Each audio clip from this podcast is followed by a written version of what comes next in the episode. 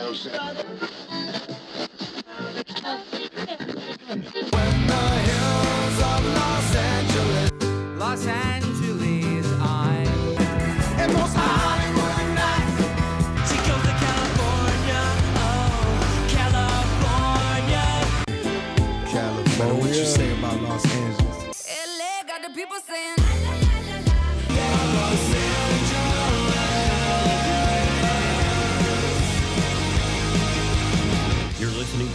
of the Galaxy on cornerofthegalaxy.com.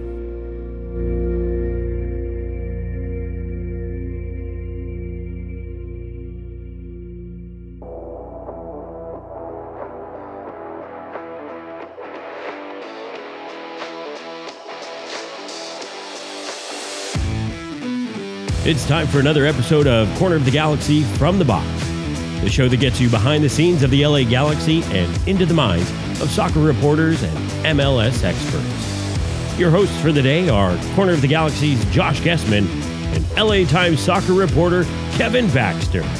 Let's start the show.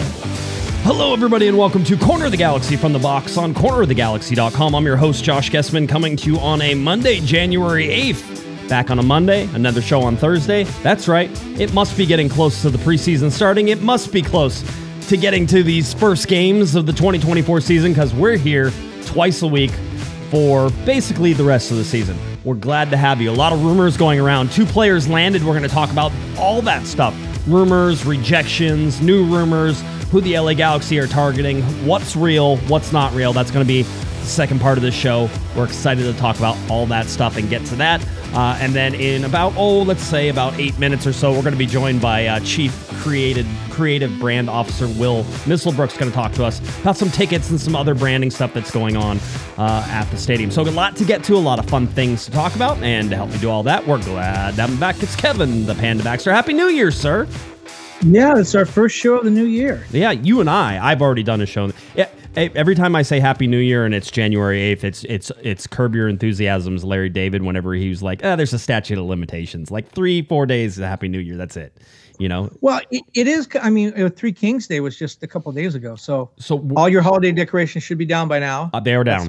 They are down. I did leave up the potted Christmas trees that I have like at the front door, but they're sans decorations. It's just winter decorations, you know what I mean? For the biting cold. It's freezing, Kevin. I'm cold. It was like 37 degrees when I woke up this morning. I wore a jacket all day. It was, I don't know. I'm just not made for this weather, I think.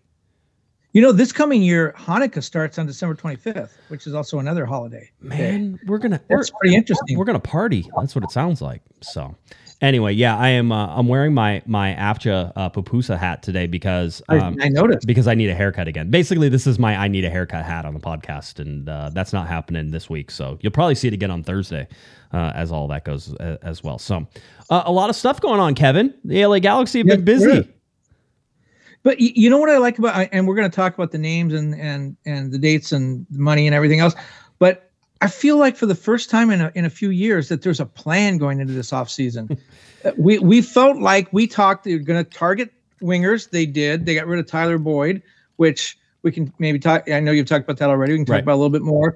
And they focused like a laser on the wingers. We thought maybe they might look for a forward, for a true striker. Looks like that's not going to happen, which is a real boost of confidence for Dejan Joveljić. We'll see how that works out. Right. We definitely know they needed some help in goal. I thought anyway. They gave up 67 goals last season. John McCarthy's coming over, maybe not to be the starter, maybe to be the starter, but certainly there's going to be a contest there.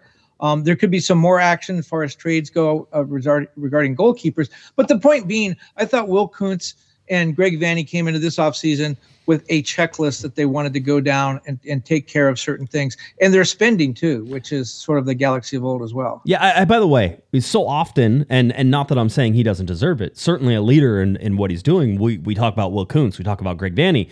We should also point out the guys in there still doing stuff, right? You have Gordon Kleshin in there, senior director of player personnel, right? You have Michael Stevens, director of scouting, right? Let's see, you have Joe Jessow. I don't even know. We're going to have to talk to that person. I've never met that person before, right? So senior director of soccer operations. There is a team of people working on this stuff. And I think you're going to see Greg Vanney and Will Kuntz getting either the blame or the accolades for the success that they're going to have or the lack of success they're going to have. But it really is a team thing. And the reason that I bring that out is that it's reiterated a lot. This is a team environment for these guys and how they're going about things. We talked about ghost teams so many times, I think last year, and how the Galaxy have ghost teams. Do you want to know a good sign of a ghost team is whenever you go after two wingers, you don't get them, and then two more wingers pop up on the transfer list like right afterwards. That's the sign ghost teams are out there, right? And it's also perhaps a sign that they're not only just ghost teams, but taking advantage of opportunities they see, Kevin. It's sort of like, we'll talk about one of the rumors, but perhaps an underutilized player that plays for a very large team in England. Perhaps you want to bring him in. Now, does that feel like a long shot? Maybe it does, but the bottom line is you see that there's an opportunity and you may go take that opportunity, right? It's one of those. You're prepared to take that opportunity instead of maybe panicking into the opportunity. Well, and also you're prepared when plan A doesn't work out. You have plan B, plan C, plan D. I didn't think they had that a couple years ago when they wound up with Douglas Costa. They wanted Pavone. They didn't get him. They felt they needed to sign somebody. Our understanding was Douglas Costa was the guy available. Wasn't a good fit. They went after him, spent a lot of money on him. I think the jury maybe is a little bit out. He did some good things. They did some not so good things. But the point was he didn't fit. He wasn't the guy they wanted. And I don't know if they panicked, but they didn't have a plan B, C, and D at that point. And now I feel like they do. Who knows? You know what? There's also, and I think rightfully pointed out, we're in a honeymoon period, right? There's change of ownership. There's all these things. You're willing to, and we're probably guilty of this, you're willing to give benefits of the doubt, right? You're like, hey, let's let these guys cook, right? Let's see how they're doing, right? Let's sort of play this little game that we sort of have going on here. So there's a lot of things that I think are working in the Galaxy's favor. And really when you look at it, it seems like there's a lot of excitement for this. Now, there's still negative Nancy's everywhere, and I can understand even the pessimism. If you've been around this team for as long as we have, Kevin, you've seen some really bad, poor soccer. You know, I remember 2017. One of the most boring games I think I ever watched was in 2017, and I can't remember if it was against Sporting Kansas City or something, but it was 90 minutes, and I sat in the press box. Absolutely nothing happened for 90 minutes, and we all walked away more stupid for having been there and watched it, you know? So that was... Well, you never covered Chivas USA. I mean, that was a whole different kind of pain. But, you know, you're right to sort of point out the fact that right now, I mean, we're all very hopeful. It looks like there's a lot of things, a lot of irons in the fire, a lot of things in the works. As of this moment, the only thing that's been done is McCarthy has been signed and Tyler Boyd has been traded. And Yamane. Yamane's in too. And Yamane. I mean, yes. I mean, and Barry. I mean, really... I can keep going, but I know what you mean in terms of the big news. Now, everybody's waiting for the big players, the two designated players and everything else, but I think we're going to have some clarity on that whenever it comes forward, right? It looks like we're getting closer to understanding what the plan is, not only what the plan is, but how roster spots are going to be used too, because that's an important puzzle to all of this as well. So I'm looking forward to sort of dissecting and breaking things down. Now, you and Eric are going to be over at the coaches conventions, right? That's coming up this week. Here. Yeah. That's what I hear. So the Hammer Wednesday, I believe Wednesday, Thursday, Friday, all in there. I'll get some more dates for them, but you can go check those guys out. I have to work, so you guys get to hold down the COG for it. So good luck out there. All right. Do us proud. We're going to be podcasting right in the scrum. In the scrum, you're on media row. We're going to be right in front of the net. You're going to media row. I love it. So cool. Well, good. I'm glad you guys will have a lot of fun. Real quick, a $23.45 super chat from executive producer Herb. He says, "Hey Josh, hey Kevin, able to catch the live show because I'm on the men. Got COVID after dodging it for 4 years. It's like dodgeball. Last person standing, man. You got to watch out for those." Anyways, looking forward to the show. Happy New Year. Is the Herb Memorial still a thing? Yeah, the Herb. I mean, Herb. You know, should he go into that dark place at the end of the tunnel, we would have to have a Herb Memorial like trophy of some sort. So. Oh, let's not even go there. No, it's fine. He brought it up. Morbid. He brought it up. Okay. It was fine. We're all alive. We're all hanging out. We're all doing good. But the good news is that we can transition now because our guest has joined us. So without too much further ado, I want to welcome back to the show, appearance number 2. This feels like it's starting to become a habit a little bit here. Chief Creative Brand Officer for the LA Galaxy, Will Misselbrook. Will, how are you doing, bud? I'm good, guys. Thank you so much for having me back on. What an honor. This is, yeah. I mean, we're going to have to start like putting little notches next to your name. We're going to start a tally here pretty soon. We're really glad that you could join us. We did change your name during Christmas to Mistletoe, but we're changing it back because Christmas has gone over. 100%. I actually get called that all the time. Although I don't get a chance to kiss many people under mistletoe, but yes, I'll totally accept. I was going to say it's not very creative. It's not very creative, Will. I apologize for that.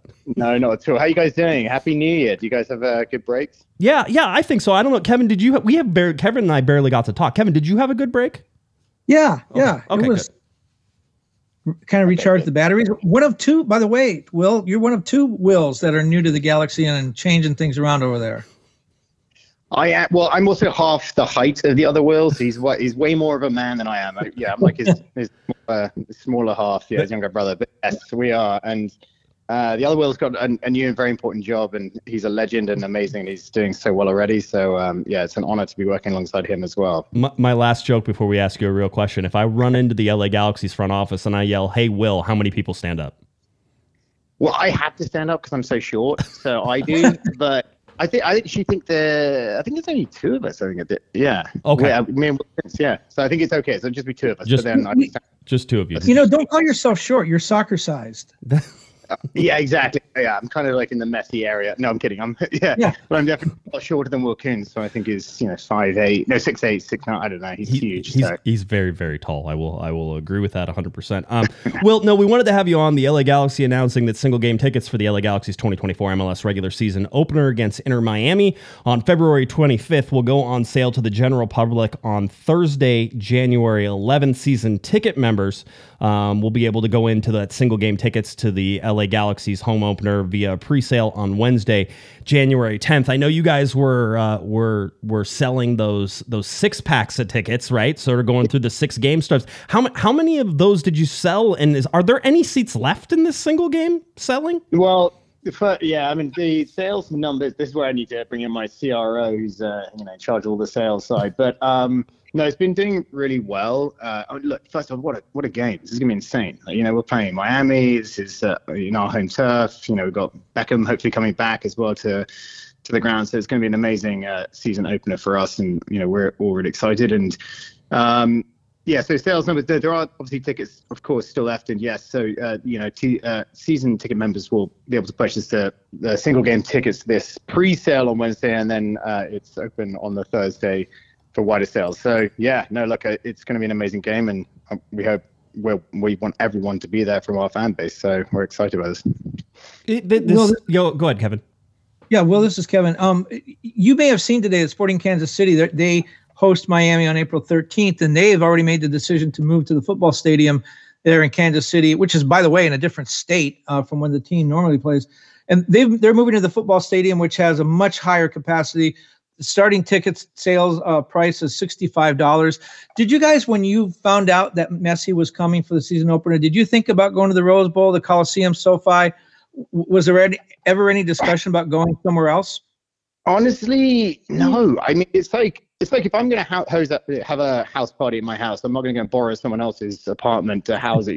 We want everyone at our home, right? So we wanted to have everyone here for the season opener, back at our home, and this is it's such an important place for us, our fans, and the team. We're like, this makes so much more sense to have it at Dignity Health. So no, we kind of just lean more into that. Also, because we have Rose Bowl coming up on July 4th, and that being so successful the last year, that we don't want to, we didn't want to sort of encroach in that territory. We wanted to keep it just to home. So that was the reason why we decided that actually keeping it to us would made more sense. Plus, it's because of everything we've been doing over this course of the preseason, off-season, in terms of all the stadium experiences and the game day experiences we're enhancing for 2024, we thought that, we want us to go out with a huge bang, because when fans come back, and we've done so much work on, and we are still doing some work on a lot of the stadium upgrades and rebranding and just the whole fan experience. And we worked very closely with the fan council, and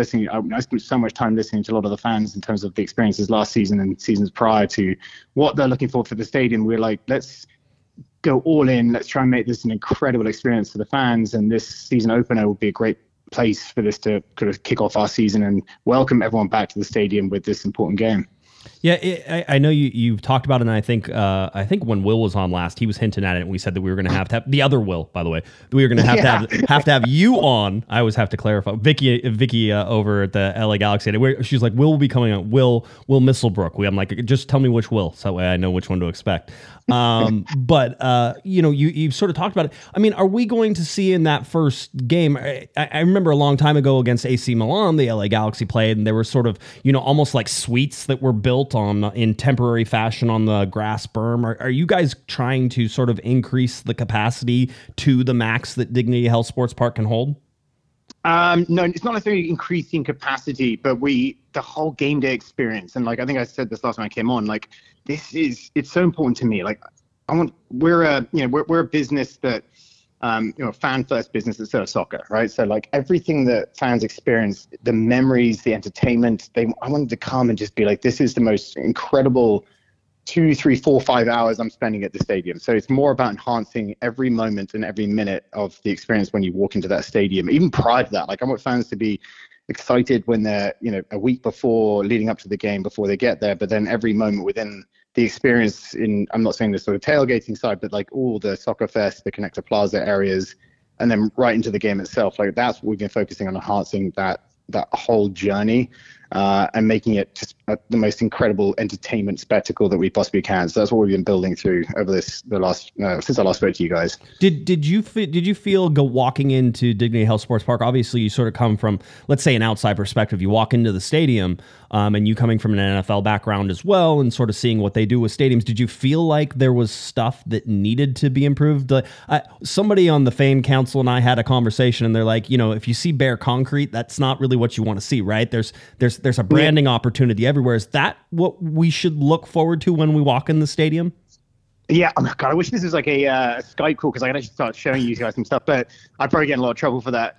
But yes, I mean, I can't really say much about FedEx Field when I was the Commanders. That place was horrible. We had leaks happening during games. So I guess the foundation was pretty low there, but I love our stadium so much. The canvas is there. It's such an incredible, it's a really beautiful stadium. And if we're asking fans to travel to Carson, just come and spend time and pay money to come to the games, they have to have the most incredible experience. I want to walk away with memories, both physical, digital, to share and just be like, wow, okay, I want to come back to this because it's real entertainment. So, I don't disagree. A lot of the concrete that's there, it's a little dated. And so what we've been focusing on, and we worked really closely with the fan council, and took them through some initial ideas, got their input. Plus, additional fans have been reaching out, which has been awesome. And that's really helped at least shape and focus our creative momentum in terms of what we need to bring to the stadium, all the interactivity, all the games. And this is all just pre-game as well. But then the stadium side itself, I managed to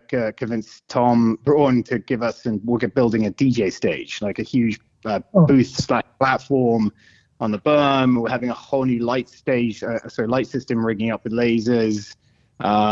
We've got a new big crest happening with this being built and infrastructure on top of the one of the scoreboards. The whole experience to me is going to be the most important aspect of this. And it's not to detract away what's happening on the field, but you want to be able to you want fans to be walking into something that is spectacular. Right.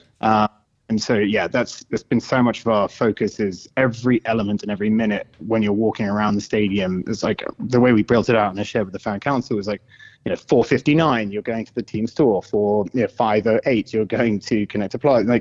Trying to map out is if I was a fan, I'm going to this, what would I expect and what would I want my family or friends to also be experiencing and getting out of this is how we planned it. So, it's big and we've been building. We're in the process of doing all this as we speak, but I'm hoping that everyone, fans, enjoy every minute that they're in that stadium. You talk about lasers and all of a sudden I go back to the Die Hard villain thing. So I just wanted to point it out. Wait, fair play. All right, I'll take that as a huge compliment. Yeah, exactly.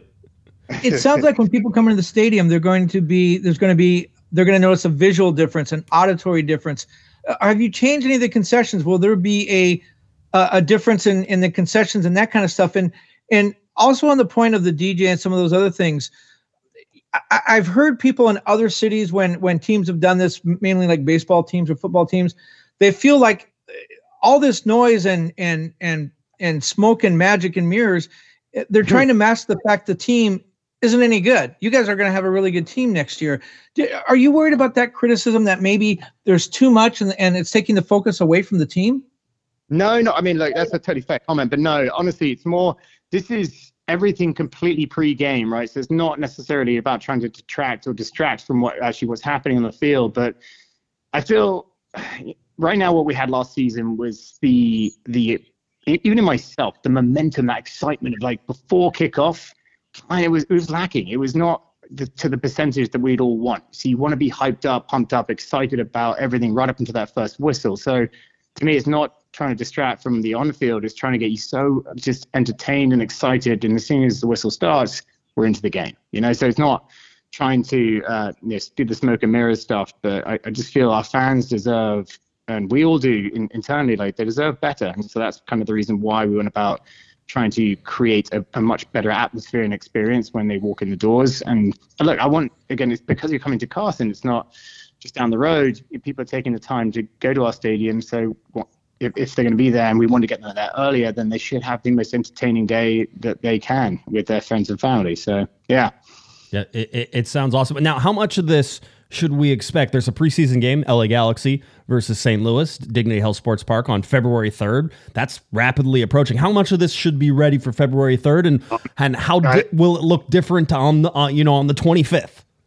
I hate to disappoint. No, unfortunately, we won't have it all done for them. The 25th is kind of our landmark when we're going to unveil it all. So, like, I'm not one to disappoint, and I love you guys, and I love everyone's listening in. So, I will say that, yeah, we're gunning for that just because there's so much we're trying to build and create. And our off season really wasn't off season. We kind of all been working all the way through to get this all done in time for that game. It's always that way. There's no such thing as an off season in Major League Soccer. We all know that. Kevin knows that. You know that. The team knows it as well. So, well, great, Kevin. Anything else for Will? Or are you guys? Yeah, I had one last question, Will. I know you came to the Galaxy from the NFL.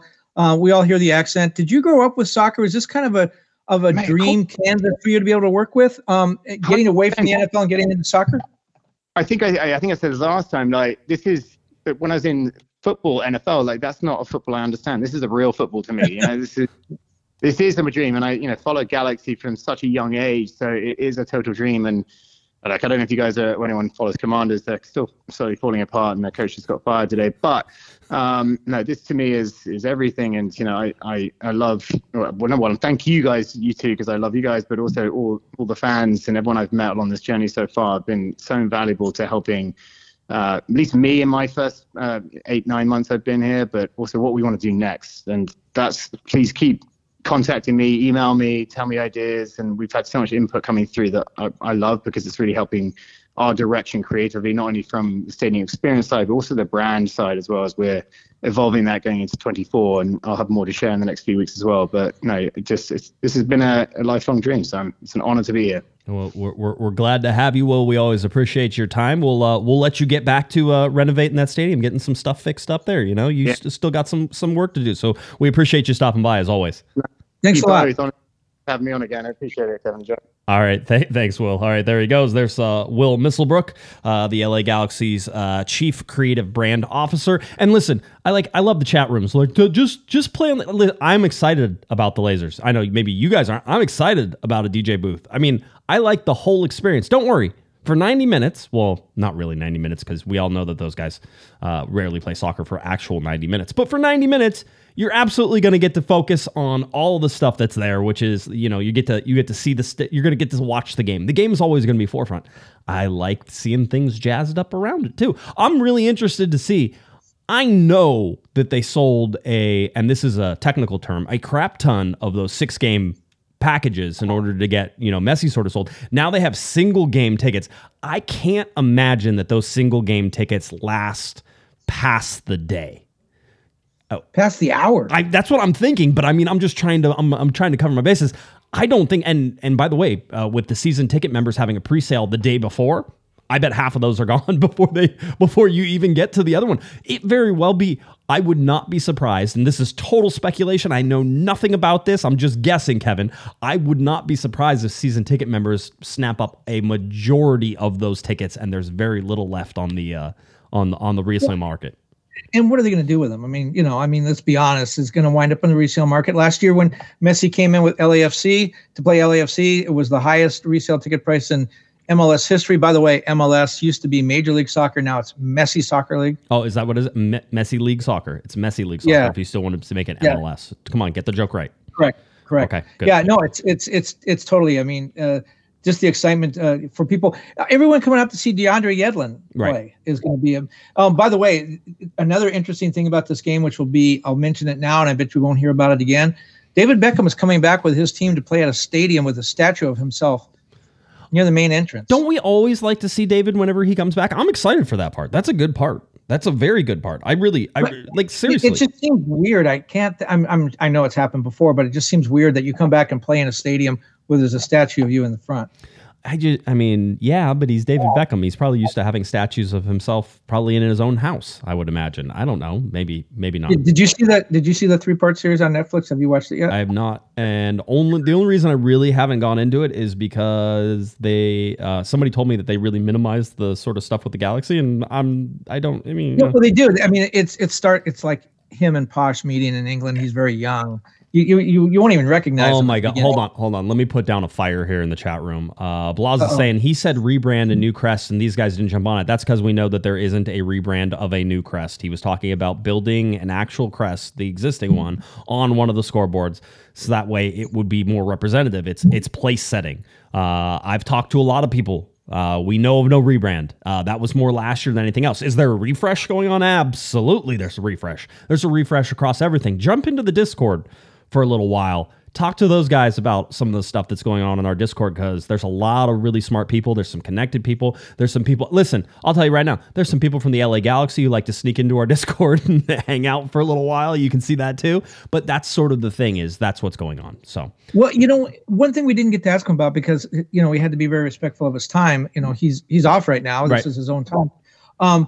But the last couple of years, the Galaxy slogan or marketing campaign has always been, since 1966, the original MLS team, we've won more titles than anybody else. That's all true, and that's all great. Right. But it reminded you that they haven't won anything in a decade. Yeah. You kept talking about how great they used to be. And some younger fans were like, well, wait a minute, I've never seen them win anything.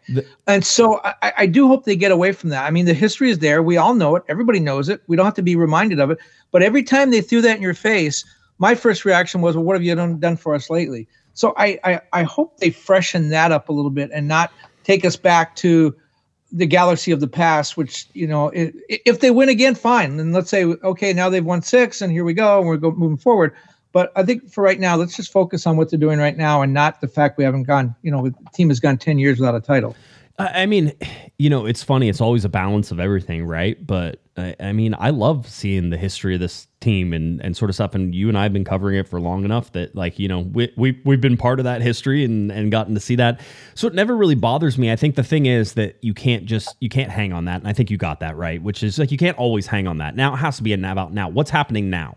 And but there is always, it's people say you have to ignore the history a little bit, but everything the Galaxy do now is sort of reflective of that history as well. It's impossible to do what everybody says. Well, just focus on the now, because then you'd be ignoring the history, and the history is still there. So it's one of those weird balance things, and people are fine with the balance when you're winning. By the way, it's just whenever you're losing, right? It's like everything. Hey, you want more positive from everything for the LA Galaxy? Win games. I like how you said, it looks like you guys are gonna have. You said you guys are gonna have a really good team this year. Let's see. Let's wait.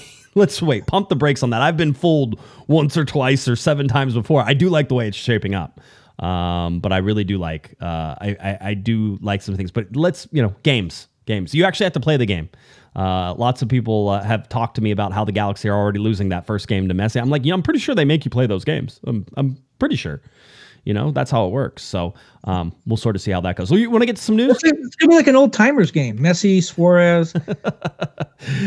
It should be fun. Any statues of former players coming soon? If there is, there's 2 that are right on the tip of the tongue for the next ones. Cobi Jones is clearly one of those. I think Robbie Keane is another one of those.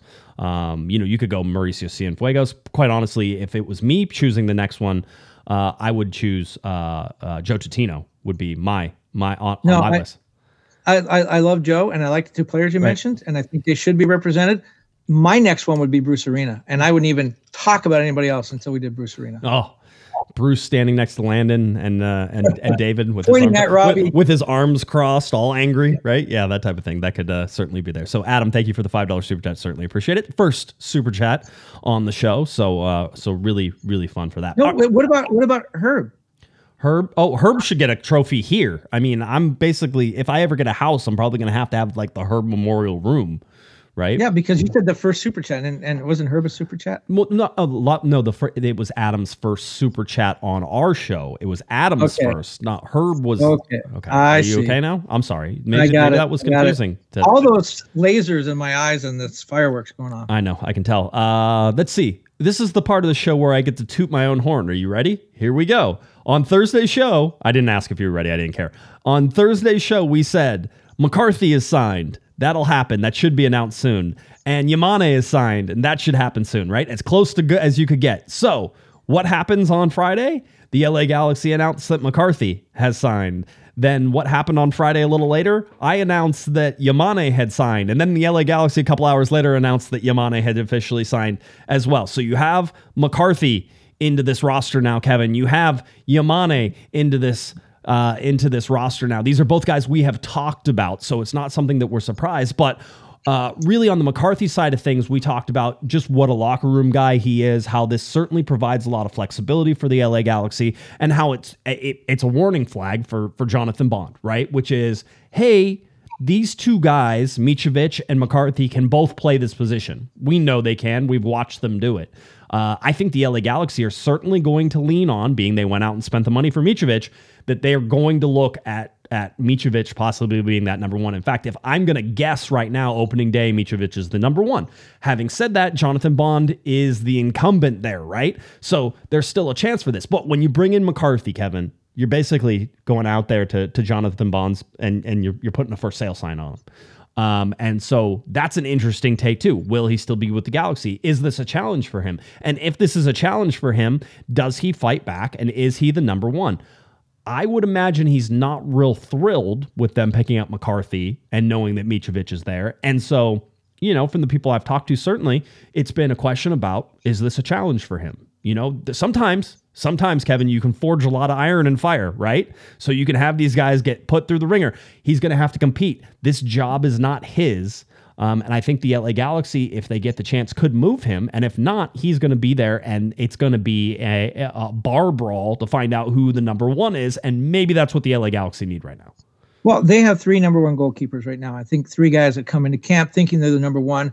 McCarthy is going to come in with a lot of motivation. You know, he played so well for LAFC last year, and then down the stretch, they gave the job back to Kripo, which I understand. But if you're McCarthy, you got to say, look, I've been one of the best goalkeepers in the league. I have 8 clean sheets, and I've done really well. And I have 3 clean sheets in Champions League.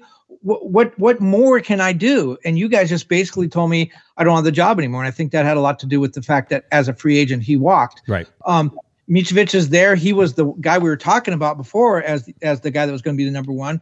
Jonathan Bond, as you said, does kind of look like the odd man out. Now, to move him, he's got a pretty big salary. I think it's $550 last year. That's going to be tough to move. But when you bring in, you go Uriz at $350, and then it looks like Kripo may get as much as $1 million from Portland. That's kind of the market, right between $350 and $1 million for a goalkeeper. Jonathan Bond's right in the middle of that. I think the Galaxy would have to probably pay some money if they wanted to trade him in that salary because he's under contract. But I think you're right. I mean, I think the idea right now would be with 3 goalkeepers, the one that, if I'm building the Galaxy, the one that looks like it might be expendable is Jonathan Bond, but he's got that big salary. It's going to be tough to move him. $525. I wouldn't be surprised if the Galaxy pays some of that salary if he does go somewhere too, right? If you can pay $100,000 and it knocks it down to $425, you're still saving, you know, $425,000 on the cap. There's room there. That's why it's one of those things. That being said, and I think the chat room is saying, you know, hey, maybe Jonathan Bond is the number one. Absolutely could be the number one. I'm just saying that going into this, like I said, this feels like a bar brawl to me. So with McCarthy added, this now brings in sort of those questions about Jonathan Bond, and I don't think we're going to know the answers to those until we get closer to the beginning of the season right now. But and by the way, Bond is the oldest of the 3. And I did ask someone with the Galaxy when Hugo Lloris signed. It was right about the McCarthy time, and I think my question to them was, "You got McCarthy? Did you talk at all about Grappo, you know, and while he was too expensive. But one of the and McCarthy's probably going to get around 350. I think he's probably due a raise, and he'll probably get around 350. That's what Lloris came in for. And so I asked, were you guys in on that at all? Did you talk to him, you know, coming over from Tottenham? And the response was pretty interesting. I was told that this is the person with the Galaxy I was speaking to. He said, I hope that the era of signing late 30s, meaning age, European players to the Galaxy, I'm hoping that is now in the rearview mirror. It is. They don't want 37-year-old European stars. They're looking, as we'll talk about shortly, they're looking at 22-year-old Brazilian players. It's weird. It feels like the scripts have sort of flipped here this last, just in a matter of months, right? Just what the LA Galaxy do and sort of how focused they are on some of these things. And you know, I guess we're sort of gonna see how it plays out. Let's finish with McCarthy, 2-year contract through the end of 2025 MLS season. All right, so that's his particular one. Now we go to Yamane, right? So now the LA Galaxy getting their star right back, a guy who was named, you know, Defender of the Year in Japan a couple times here. This is a guy who's played on the Japanese World Cup team. For the Japanese national team. You know, you sort of pair him with Yoshida as partners back there on the right. He's a right back who can get into the attack, deliver crosses. This is a significant signing for the LA Galaxy, and one that was cued off to us here pretty quickly. Whenever Will Kuntz came on the show and told us that he had been in Japan looking at Yamane, and that you know, he was optimistic about the signing, and apparently stayed optimistic all the way through the actual signing. So now they bring him in. He's 30 years old, just turned 30, by the way. So 30-year-old right back coming in. This is a guy who still has you know, some time left on his legs, but this is your starting right back. This is the replacement for Lucas Caligari. This is the guy that they wanted. They went out, they got him, and now this is done. It looks like there was at some point, and we haven't heard anybody actually say it, and I need to dive into the things, but it looks like there was probably a transfer fee of some sort paid because he came from Japan. So this is one of those signings that's going to be a big deal for the LA Galaxy putting in there. This means that, you know, you have somebody like Mauricio Cuevas, who is possibly the backup right back on that side as well. So you have Cuevas, you have Yamane. On the left side, you're going to have Aude, which is probably the starter, and John Nelson, who was acquired earlier this year, as to be the backup. So as far as I can tell, Kevin, right now, unless there's a departure, and I think there could be a departure at some point here still in the center back core, because center back core is Cáceres, it's Yoshida, it's Neal, it's Mavinga, it is why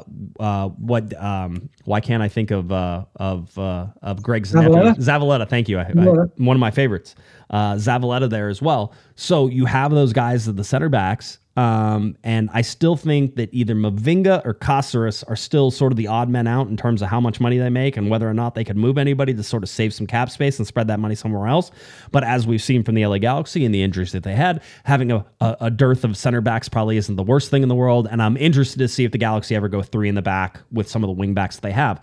Yamane is certainly somebody who could sort of play wing back. I think Aude is sort of a wing back guy. So you look at those and say there's possibilities and options within that playing core as well. So with Yamane signing now put in there, we will see where he goes. Go ahead. I saw some stuff on social media about Cáceres working out now. He was in the gym and showed him on a treadmill. It was kind of a message, I thought, because I think a lot of people have been talking about, well, is he going to come back from the injury at his age with the World Cup so far away? Is he motivated to come back? I felt like that was a message to say, yeah, I'll be there when camp starts. So, you know, the Galaxy will have some decisions to make. As far as Yamane, he reminds me a lot of Caligari, and even before that, Julian Araujo. Araujo, Jesus, I hadn't. Don't worry, I miss Zavaleta. It's still early. Julian Araujo, in that he is very offensively focused, that he will get up in the attack. He will be a guy who will be involved in the offense, and that's, I think, the way that Greg Vanney likes to play with his right back. The big thing for me is that he is a veteran and he's played with Yoshida before. Those two will now be side by side. one of the things, the reason the Galaxy gave up 67 goals is because there wasn't a lot of communication. I think there was some breakdowns on that back line. I think this will help. These guys already have a little bit of chemistry. The language is not going to be a problem, which it may or may not have been at some times last year. You know, the right side of that back line will speak Japanese, and the left side will speak maybe, I don't know, Spanish or English. But they'll be able to commute with each other. They'll be able to communicate with each other, which is the point.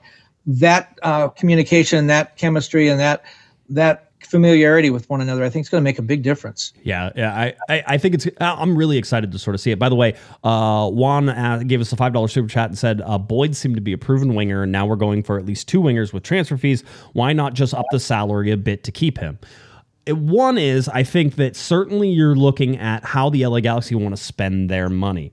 Now, I can tell you just based on sort of the people that they've been going after as a young designated player and things like that, you could have guys who have salary cap hits of $200,000, $250,000, $150,000. But being a young designated player or U22, their salary cap is less than what Tyler Boyd could ever be. And not only that, the Galaxy actually think that they're going to go out and get a better player than Tyler Boyd.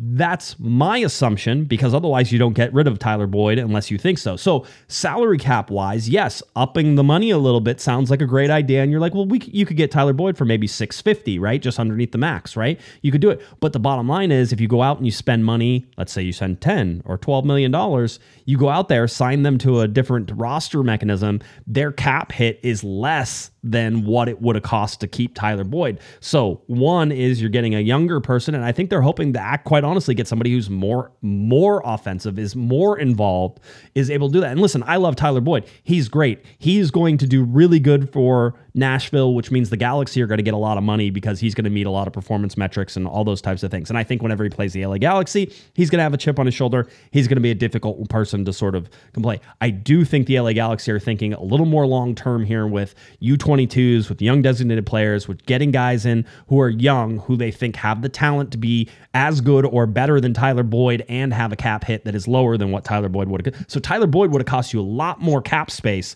than what some of these big transfers are possibly going to be. So keep that in mind. And you're talking about $650,000. I actually think he's going to get a lot more than $650,000. I think, really, do you think he's going to go into TAM level? Because $650,000. No, not that high. I'm talking maybe 8 or 9. 8 or 9 takes you into TAM range. You're above the max. So okay, that's why I'm sort of like, yes, you can use general allocation to pay down underneath that. So technically you could be above it, and then you use general allocation to pay it below the max.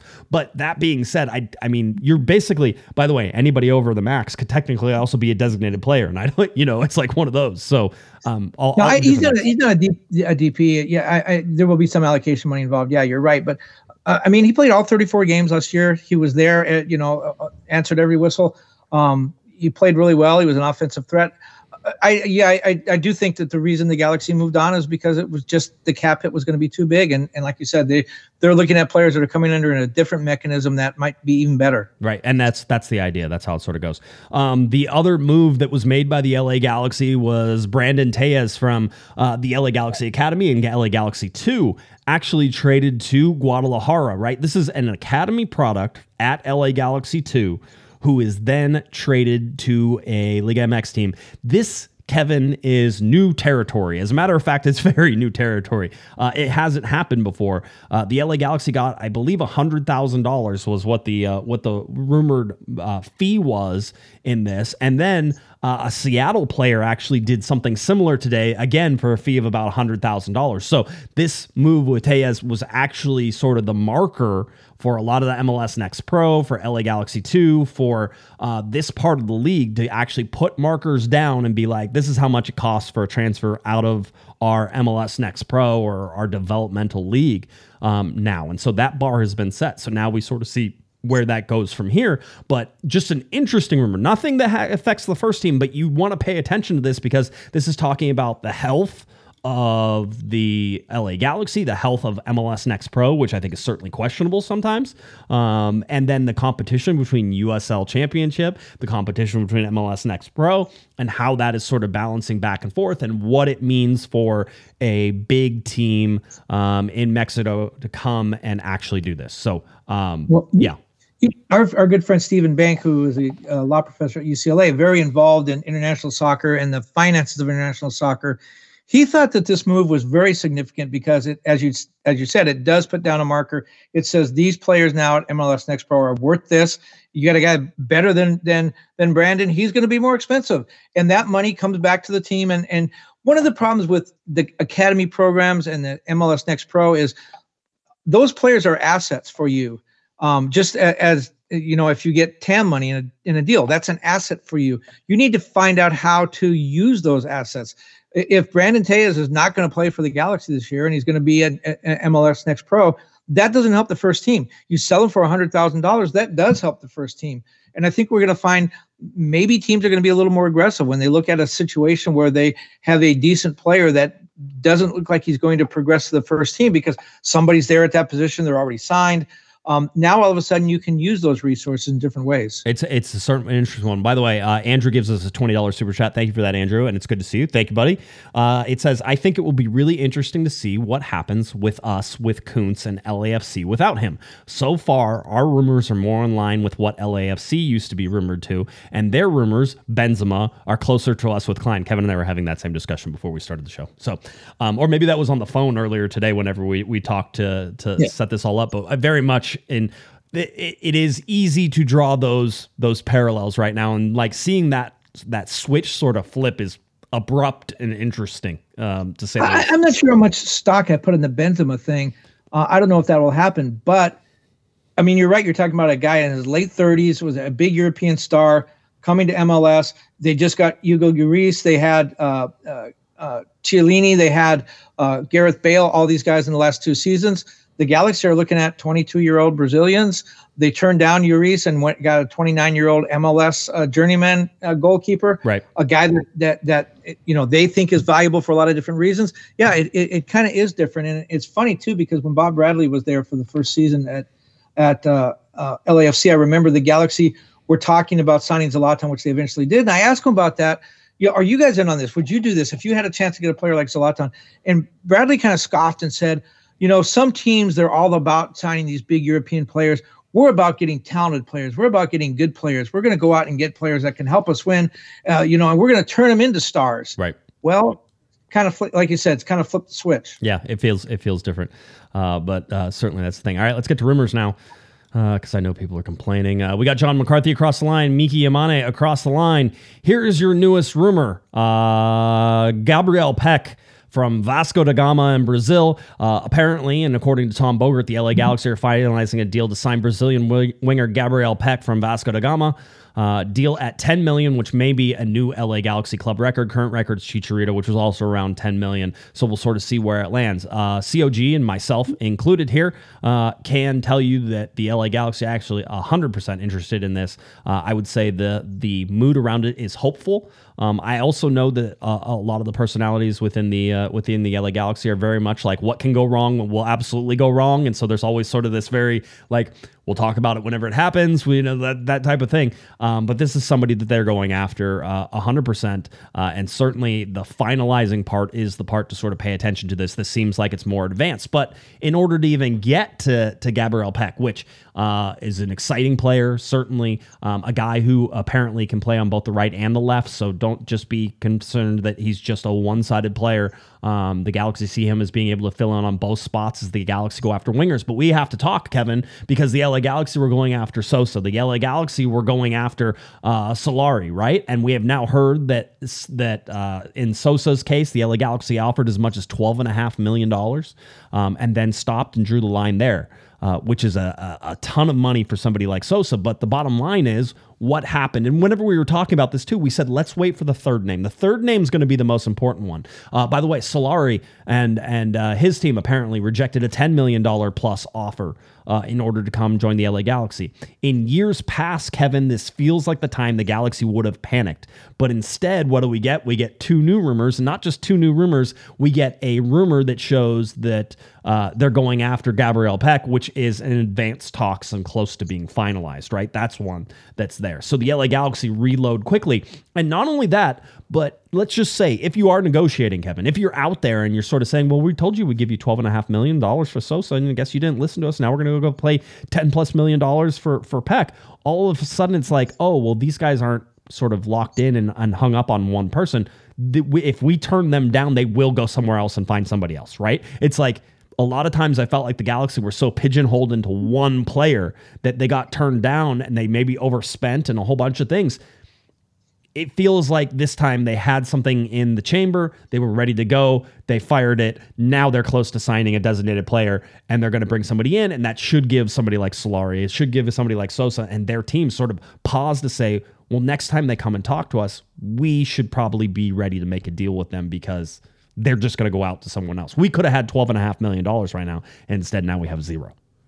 And I guess the idea is there's not $22 million. We're talking about this large amount of money is going to go to one player, but 12 to you or 10 to you.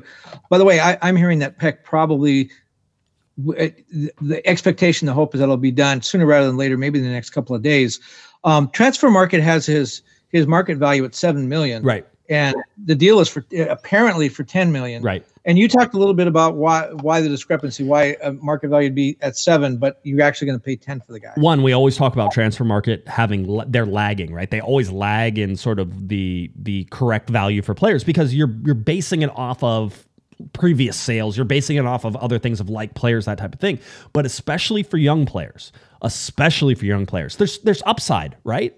There's always upside. 22 years old, you're thinking, man, this could be the next Pavone. This could be I'm making up names, but like it could be the next big thing, right? And if you're going to be the next big thing, well, then we want money to ensure that if he does become the next big thing, that we don't feel like we got slighted, we got shorted, right? So usually you pay over for the younger, up and coming, promising players. So $10 million for a guy who's maybe worth 6 or 7 is probably realistically in there.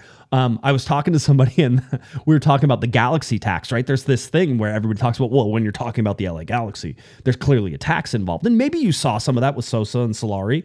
Certainly with Sosa, I think 15 was out of bounds asking for, right? Whenever you're talking about a guy who's probably worth 8, 9, and you're willing to pay 12, right? It's whenever you start paying double with some of these things, you're starting like that doesn't make sense. You're starting to get out of the promising player, and now you're paying money for not just a promising player, but now you're paying for somebody who's developed, but they're not developed yet. So for me, it's a lagging indicator on Transfer Market. So whenever he gets sold for 10 or 12, then all of a sudden the it'll come up and match that, right? Those types of things. So that's why I see the LA Galaxy. But the bottom line is the Galaxy put $12.5 million on a table for Sosa, and that got pulled back. That would have been a record by $2.5 million for a transfer. But you're talking about guys. I'll tell you right now, and let's clear this up because this is absolutely, per my sources, this is correct. Gabriel Pec is not going to be a U22 player. Lots of people were trying to make him that. That is not happening. Young designated player is what this is going to be.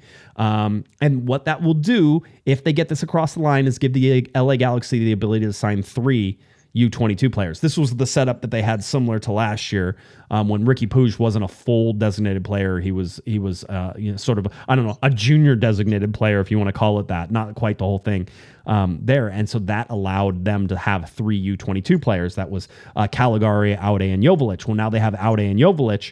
And either they were going to have to, if they got 3 senior level designated players, they were going to have to convert one of their U22s to just a regular player. And they could have done that with Joveljić to like a TAM player or something like that, but a bigger cap hit if you do that. Or they were going to go out and get a young designated player. And that's what they are doing here with Pec. They're going after a guy who is going to be a young designated player. That gives the LA Galaxy 1 full designated player left and 1 U22 slot left. Not to mention, probably a couple, maybe a full TAM slot in there as well, that the Galaxy can still sort of go out and spend. But we're getting to those points where Pec is sort of allowing now for us to figure out what mechanisms the Galaxy are using, and that will help you fill out the rest of the roster as well. So Pec full speed ahead here. It seems like everybody's pretty optimistic about it. I know you've talked to people, I've talked to people, everybody's seems like this one is a go for now. Put that list back up on the screen here. Yes. And the people that can't see that, when you look at that, we got McCarthy is signed and Yamane is signed. Yep. Goalkeeper and right back. Then the targets, we have Pec, right wing, Sosa, right wing, Solari, right wing. Yep. We got a central midfielder, a right winger. Notice there's no forwards on that. And I find that very interesting. We had talked earlier about the possibility that maybe they might sign a winger who could play forward, a guy that could step in the middle if if Vanney wants to stay with the 4-3-3 or you know, if he wants to have a target forward, just one player like with Chicharito, they're not doing that. They're going for wingers, and that tells me that Joveljić has, unless there's something we don't know about, that the job is Joveljić's, and now it's time to put up or shut up, that they're going to start the season with a couple of highly paid wingers that are, their job is going to be to get the ball to Joveljić in the middle. Yeah. Let me clear up something. Eric gave us a $10 super chat. He said, basically, is Cobi, they were talking about statues, and he said, you know, is Cobi one of those people? He was really only a lifetime Galaxy player, right? So one of the things, and I think Cobi is definitely on that list, by the way. So we've talked about that, but I want to make sure. Thanks, Eric, for reminding me that I missed it. So just remind me, I get confused. $5 super chat from Gary. Thank you, gentlemen, for all you do for us Galaxy fans. You both are the raddest. I don't know about Kevin, but thank you. By the way, Cobi was a coach too. Don't forget. Cobi, what an interim coach for a little bit there. One game. Didn't they win that game though? Doesn't he have like 1,000 win percentage or something? I don't. Well, remember. He was the last coach at the Galaxy before Bruce Arena. I mean, another thing that that is just adds to his famous name. Don't you find it interesting? I mean, I do find it interesting that they are. I don't want to say they're betting the house on Joveljić. And again, I'm going to go with this and say Greg Vanney knows more about Joveljić than we do, but it really seems like a motivation for Joveljić to say, look, you wanted the starting job? Okay, we're going to go out and spend $15, $20 million on wingers to feed you. No excuses. Let's see what you can do. My good friend Chris Tucker said if you can stand on side with Pec and whoever else they're going to bring in, if you can stand on side, you'll score 12 goals. You know, it's like one of those. If you could just stay on side. Bottom line is they're looking for the service, right? And not only that, but with Pec and with some of these other guys they're doing, it's about transition. It's about quickness, right? This was about, if you remembered, with Granciere and Cabral, and let's talk about it in realistic terms instead of being overreactive to it. With Granciere, with Cabral, you were able to get out and get on the attack very quickly. You were able to outrun guys into the corners. You were able to keep pressure on whenever you would win the ball. Greg Vanney's so much about transition moments. It's about transition, but not just getting into transition, but finishing and extending the transition in a quick manner. So that way you can have odd man rushes. So that way you can counter quickly, all those things. Well, the Galaxy didn't really have that. And you want to talk about Tyler Boyd. Tyler Boyd was not the fastest person on the earth. He was very quick. He's good enough, right? And I really like Tyler Boyd. Please don't. But the bottom line is they're looking at guys now who can stretch, who can evade, who can sort of come in and cut in and do the different things. So that's the focus, and you can sort of see it starting to play out a little bit. And they're expecting Joveljić, who's not the fastest, he's not the fleetest of foot, but he's quick enough to get into the box and be on the end of these crosses when the Galaxy are able to get the odd man rushes. So if Pec comes in, which it certainly seems we're expecting, that's a 5-star rumor. Solari and Sosa down to 3 stars. You should ask, like, why did? Well, they rejected the bids. Hey, I don't know if they're done yet. We're negotiating in public here. All right. You went out and got Pec for $10 million. Maybe you were going to spend $10 million anyway. Maybe you're going to spend 12 and a half. Who wants the 12 and a half? You know, sometimes it's like, I'm giving away $12.5 million. Who would like to give me a player? Those types of things. Now, the other rumor that came out today was a Manchester United rumor, and talking about Facundo Pellistri. I don't know. I heard it 7 times. Well, they said it like 7 times. I was listening to the English announcers say the name, and I feel like they're not saying it right. You know how they like to do weird syllables and stuff like that? Those English guys are weird. But anyway, Pellistri. Again, a 22-year-old kid. This is one of those underutilized guys at Manchester United. This is very much not the same, but similar to sort of the Riqui Puig situation, which is, hey, he's not getting a lot of minutes. Hey, he's not getting a lot of playing time. When he plays for Argentina on the national team, kid can be kind of a revelation at times and really play well. A lot of upside to this U22. Hey, Pellistri, we sort of have this ability to go out and get you. If you want to come here and you want to play with Riqui Puig, you want to play with Gabriel Pec, you want to play with Dejan Joveljić in this sort of young squad that we're putting together on one of the biggest teams in the United States. Instead, you're sitting on the bench for Manchester United, and PSV Eindhoven, I guess, are also looking at bringing him in on possibly a loan. There's sort of this thing that Manchester United says, hey, there's not a lot of loan here. Let's get to my reporting on this, and then we can talk about this particular player as well. And I will tell you, the Galaxy are interested. You know, I think they are going to put an offer together. I think they are going to go out, but this is not one of those where you sit there and say, oh yeah, this is going to get done. This isn't a Gabriel Pec where we're finalizing details and doing all this. This is a bit of, hey, we're here, we're going to offer. And a former Manchester United player, Jovan Karofsky, also on the LA Galaxy staff. I wonder if that reach out would happen. I would imagine it would in this particular case. You're going after a guy who you could bring in and could possibly be a really cool, fun addition, but Manchester United is going to have to want to get rid of him. This, by the way, if you went after him, would probably have to be a full designated player.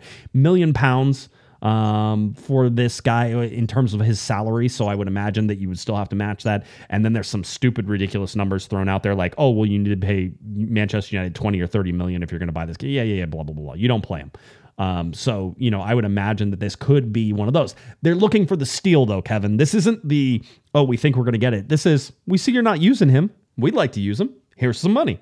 Would you like to take some money? And so it's one of those things. Maybe if financial fair play comes into case, maybe Manchester United needs to free up some money. Maybe they need $10 million.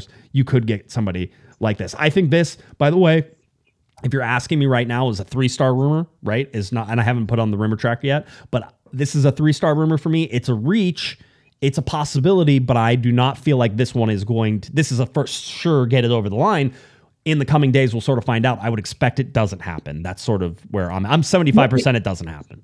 A player at that age being on a major club and being talked about by another major club in a big league, at that age, leaving Europe, that's a heavy lift. You know, I know that you know, Riqui Puig was sort of the exception to that rule.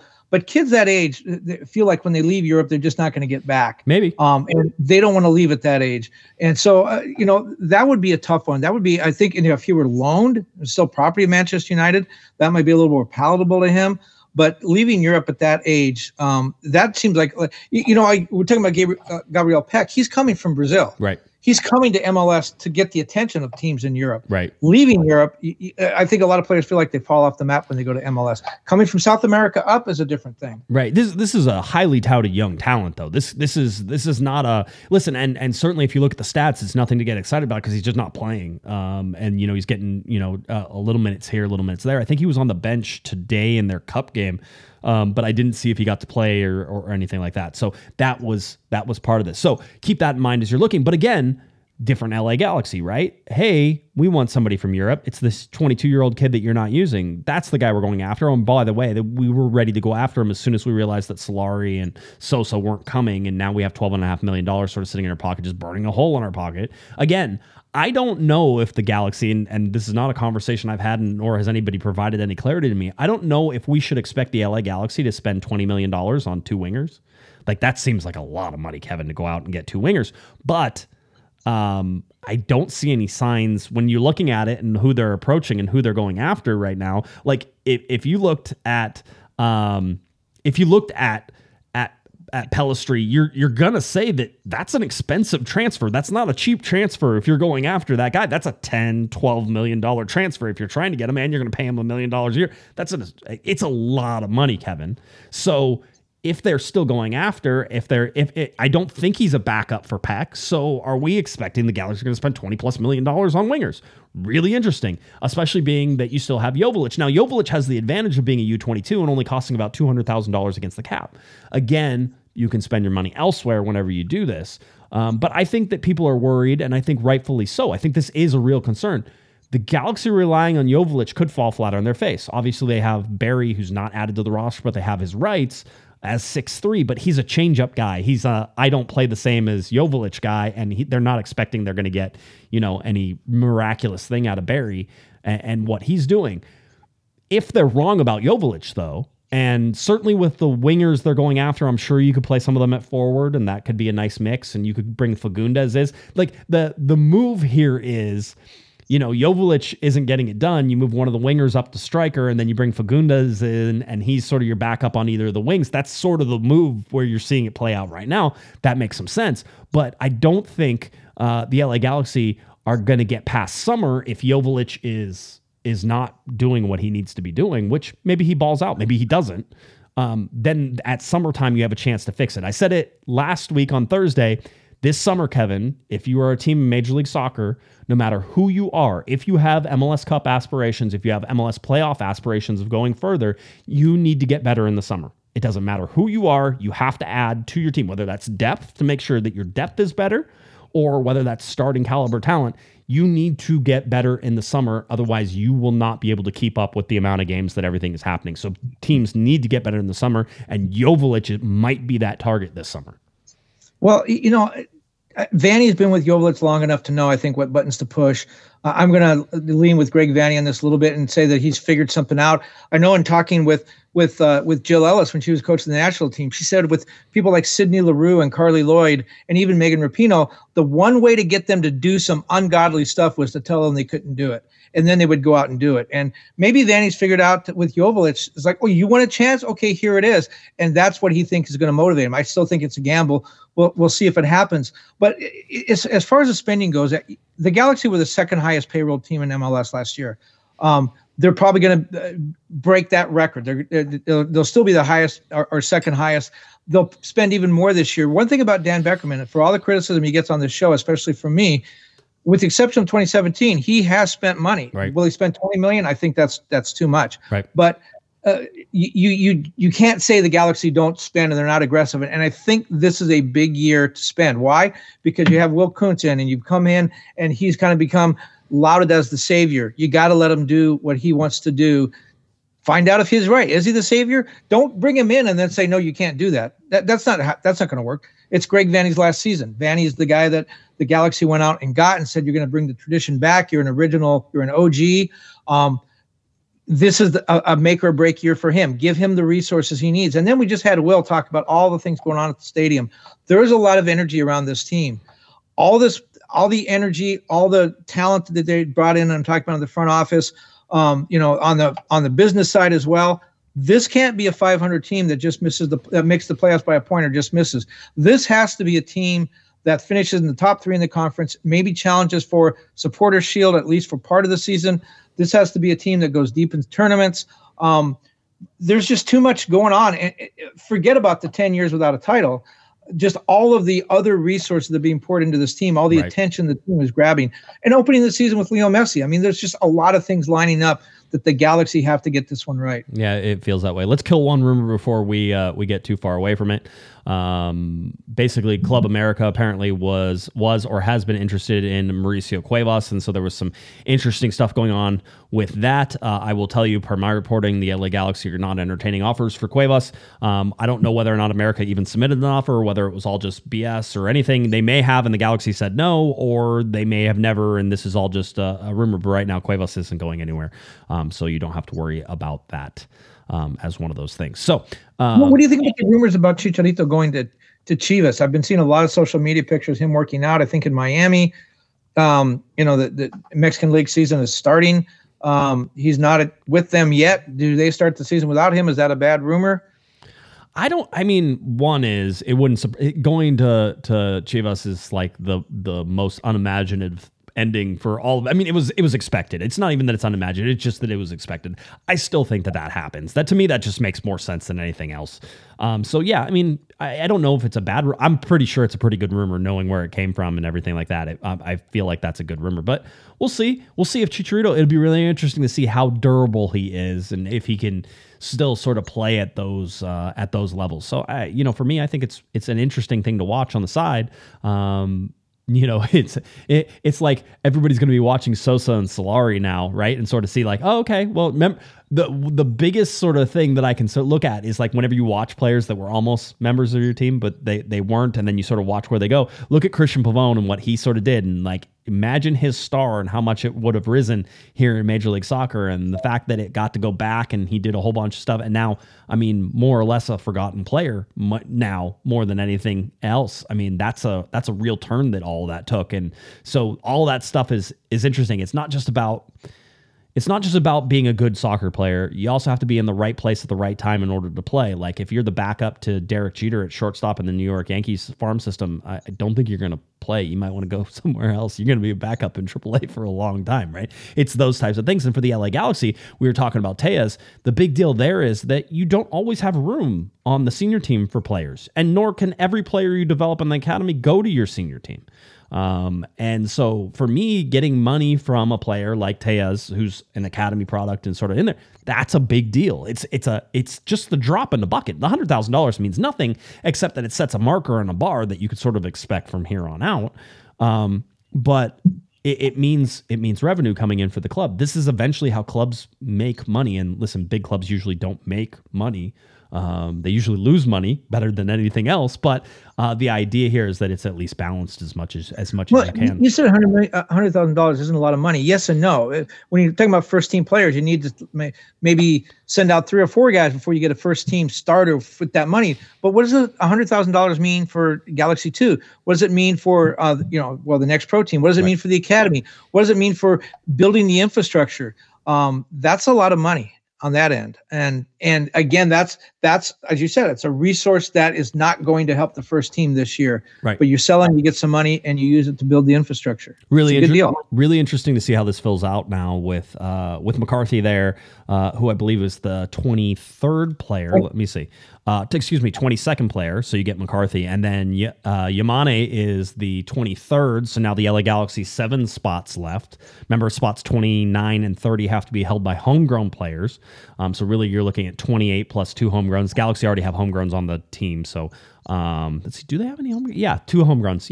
Yep. For Kranis and Neal, both fill 20 spots 29 and 30 for homegrown. So they have the ability to do that. So really you're looking at about 7 more players the LA Galaxy get to add, including 2 designated players, including 1 U22. It's funny, the roster is being filled out, but the big moves are really just starting. You land Pec as a young designated player, and again, he will be a young designated player if he comes in. That's it. That's the answer. No, don't stop arguing that he's going to be U22. He's not. He's a young designated player. They're going to take him there, and then the Galaxy still get to fill a designated player spot, and they get to fill a U22. Still a lot to happen here in this offseason as the Galaxy get ready really to start their preseason here in just a couple weeks. So, well, and another thing is, Vanney said, he said it every year, but he's really emphasized it this offseason, I want everybody there when camp starts. Camp starts in about 2 weeks, less than 2 weeks. Looks like most people are going to be there. Yeah, it feels like they're going to be close. Remember, you have to worry a little less about visas in this preseason as long as you've already started like this stuff, because they'll be able to train, they'll be able to do stuff. They just won't be able to be added officially to a roster, and that roster deadline is usually the day or two before the season actually starts, right?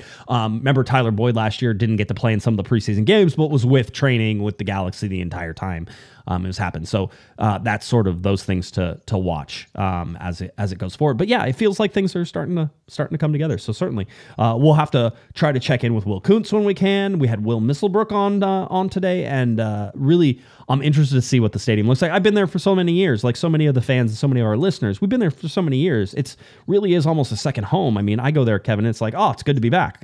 I've been here for so many times over the years that you really know every nook and cranny. I can't wait to see if it changes that much to my eye. I've seen a lot of stuff go through before, and I want to see how much I go, whoa, okay, cool. We didn't ask what future the Pupusa truck has. Maybe they're going to get their own standalone kiosk.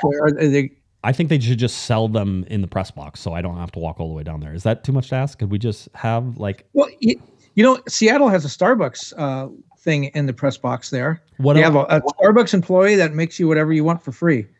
This is what I'm talking about, right? So the whole deal. People asking about the injured players that the LA Galaxy still have. I mean, you're talking about guys like Jalen Neal. You're talking about Gaston Brugman. You're talking about Cáceres. Let's see. I think that's everybody who was injured off the top of my head. Mavinga was injured for a little while there. Let's see. Delgado was injured for a while. Puig was injured for a while.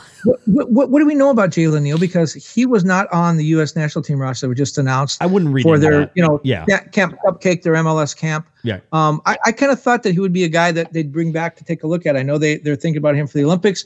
I think 13 players on that team are age eligible for the Olympics. Jalen Neal was not one of them. Yeah, I will say that I wouldn't take a whole bunch from that. For me, if I'm the LA Galaxy, if I'm Jalen Neal, and the national team as well, it's sort of like, go get your normal preseason in, because you were injured, you had surgery. The Galaxy were very deliberate in shutting him down and letting him rest and doing all these things.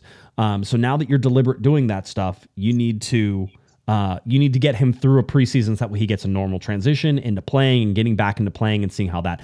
Once he's starting to handle that load, then that's whenever you can start looking at national team. And quite honestly, if I'm a national team, it's like, you haven't been playing. I trust that you will get there. I trust that we want you to see, and we've already seen you. I don't necessarily need to see you at Camp Cupcake, but right now it's important for you just to get through the preseason and start to show that you still have what you had and you can come in and compete again. And I'll happily send you an invite whenever it comes. Again, I'm not overly concerned for Jalen Neal.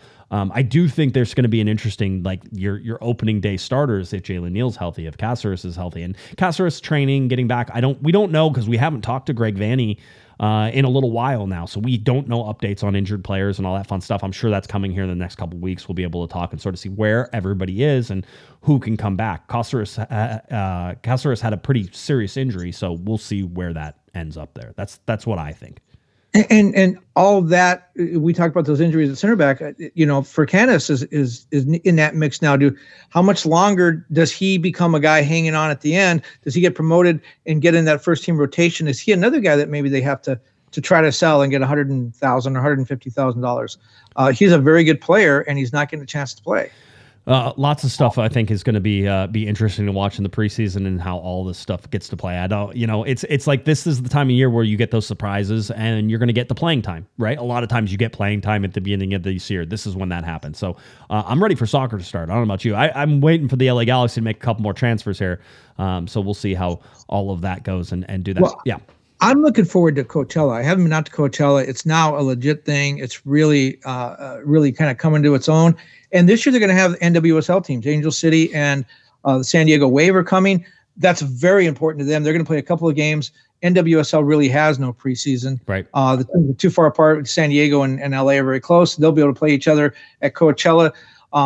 That'll be a lot of fun too. So that tournament is growing not only with MLS teams, and it's sort of replaced that Tucson tournament as the place to go in the preseason, and it's a legitimate event with fans and hoopla and all that kind of stuff. Not the kind of stuff Will's talking about, but pretty good for the desert. Yeah. And now we got a women's tournament as well. Yeah, it should be. I love going out there. I was there whenever they didn't allow fans the first year. I was there last year when they did allow fans. Much more fun with fans, and hopefully we'll have some interaction there as well. So we'll let you. It's at the Polo Grounds. It's at the Polo Grounds, right? Yeah.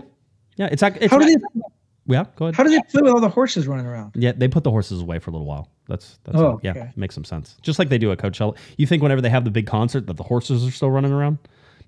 No, they put them away for a little while. I hope they clean up the field. They usually do. Apples. They usually do. No, it's a great place, and the fields are all immaculate. They stretch out there. It's usually pretty good weather. So unless it's cold like it is now, I'm not going if it's going to be that cold. I don't want to have to wear a jacket. Sounds chilly. All right. Anything else, Kevin? You want to get to? I haven't gotten to anything since we started, so no. Everybody agrees with that. Big thank you to the LA Galaxy for having Will Misselbrook coming out and talking to us. We'll hopefully have him on again. So a lot of things headed that way and a lot of rumors. All right, if you're looking for Mr. Kevin, that's at KBaxter11. If you're looking for him on X or Twitter, at KBaxter11, head on over to latimes.com where you can find him there as well. If you're looking for me on Twitter and X, it's at Jay Guesman, at Galaxy Podcast, and at Galaxy Podcast on Instagram, anywhere else, cornerthegalaxy.com, where you can find us as well. All right, that about does it. Galaxy knee deep in rumors. Some things coming across the line here, hopefully pretty shortly. We'll have another show on, guess what, Thursday. I don't know who will be there, but it'll at least be me. So Thursday, we'll be right back at you. All right, for Mr. Kevin the Panda Baxter, I'm Josh Pato Guesman. You've been listening. You've been watching to Corner of the Galaxy from the box on cornerofthegalaxy.com. Have a great one, everybody. You've been listening to the Corner of the Galaxy podcast on cornerofthegalaxy.com. You can follow the show on Twitter and Instagram at Galaxy Podcast, and be sure to check out and subscribe to iTunes, Stitcher, and Facebook by searching for Corner of the Galaxy. Fans, we thank you for listening, and we ask that you be kind and courteous to your neighbors as you leave the podcast. We thank you for joining us and look forward to seeing you again. Until then, I'm Michael Araujo, and on behalf of the entire Corner of the Galaxy crew, goodbye, everybody.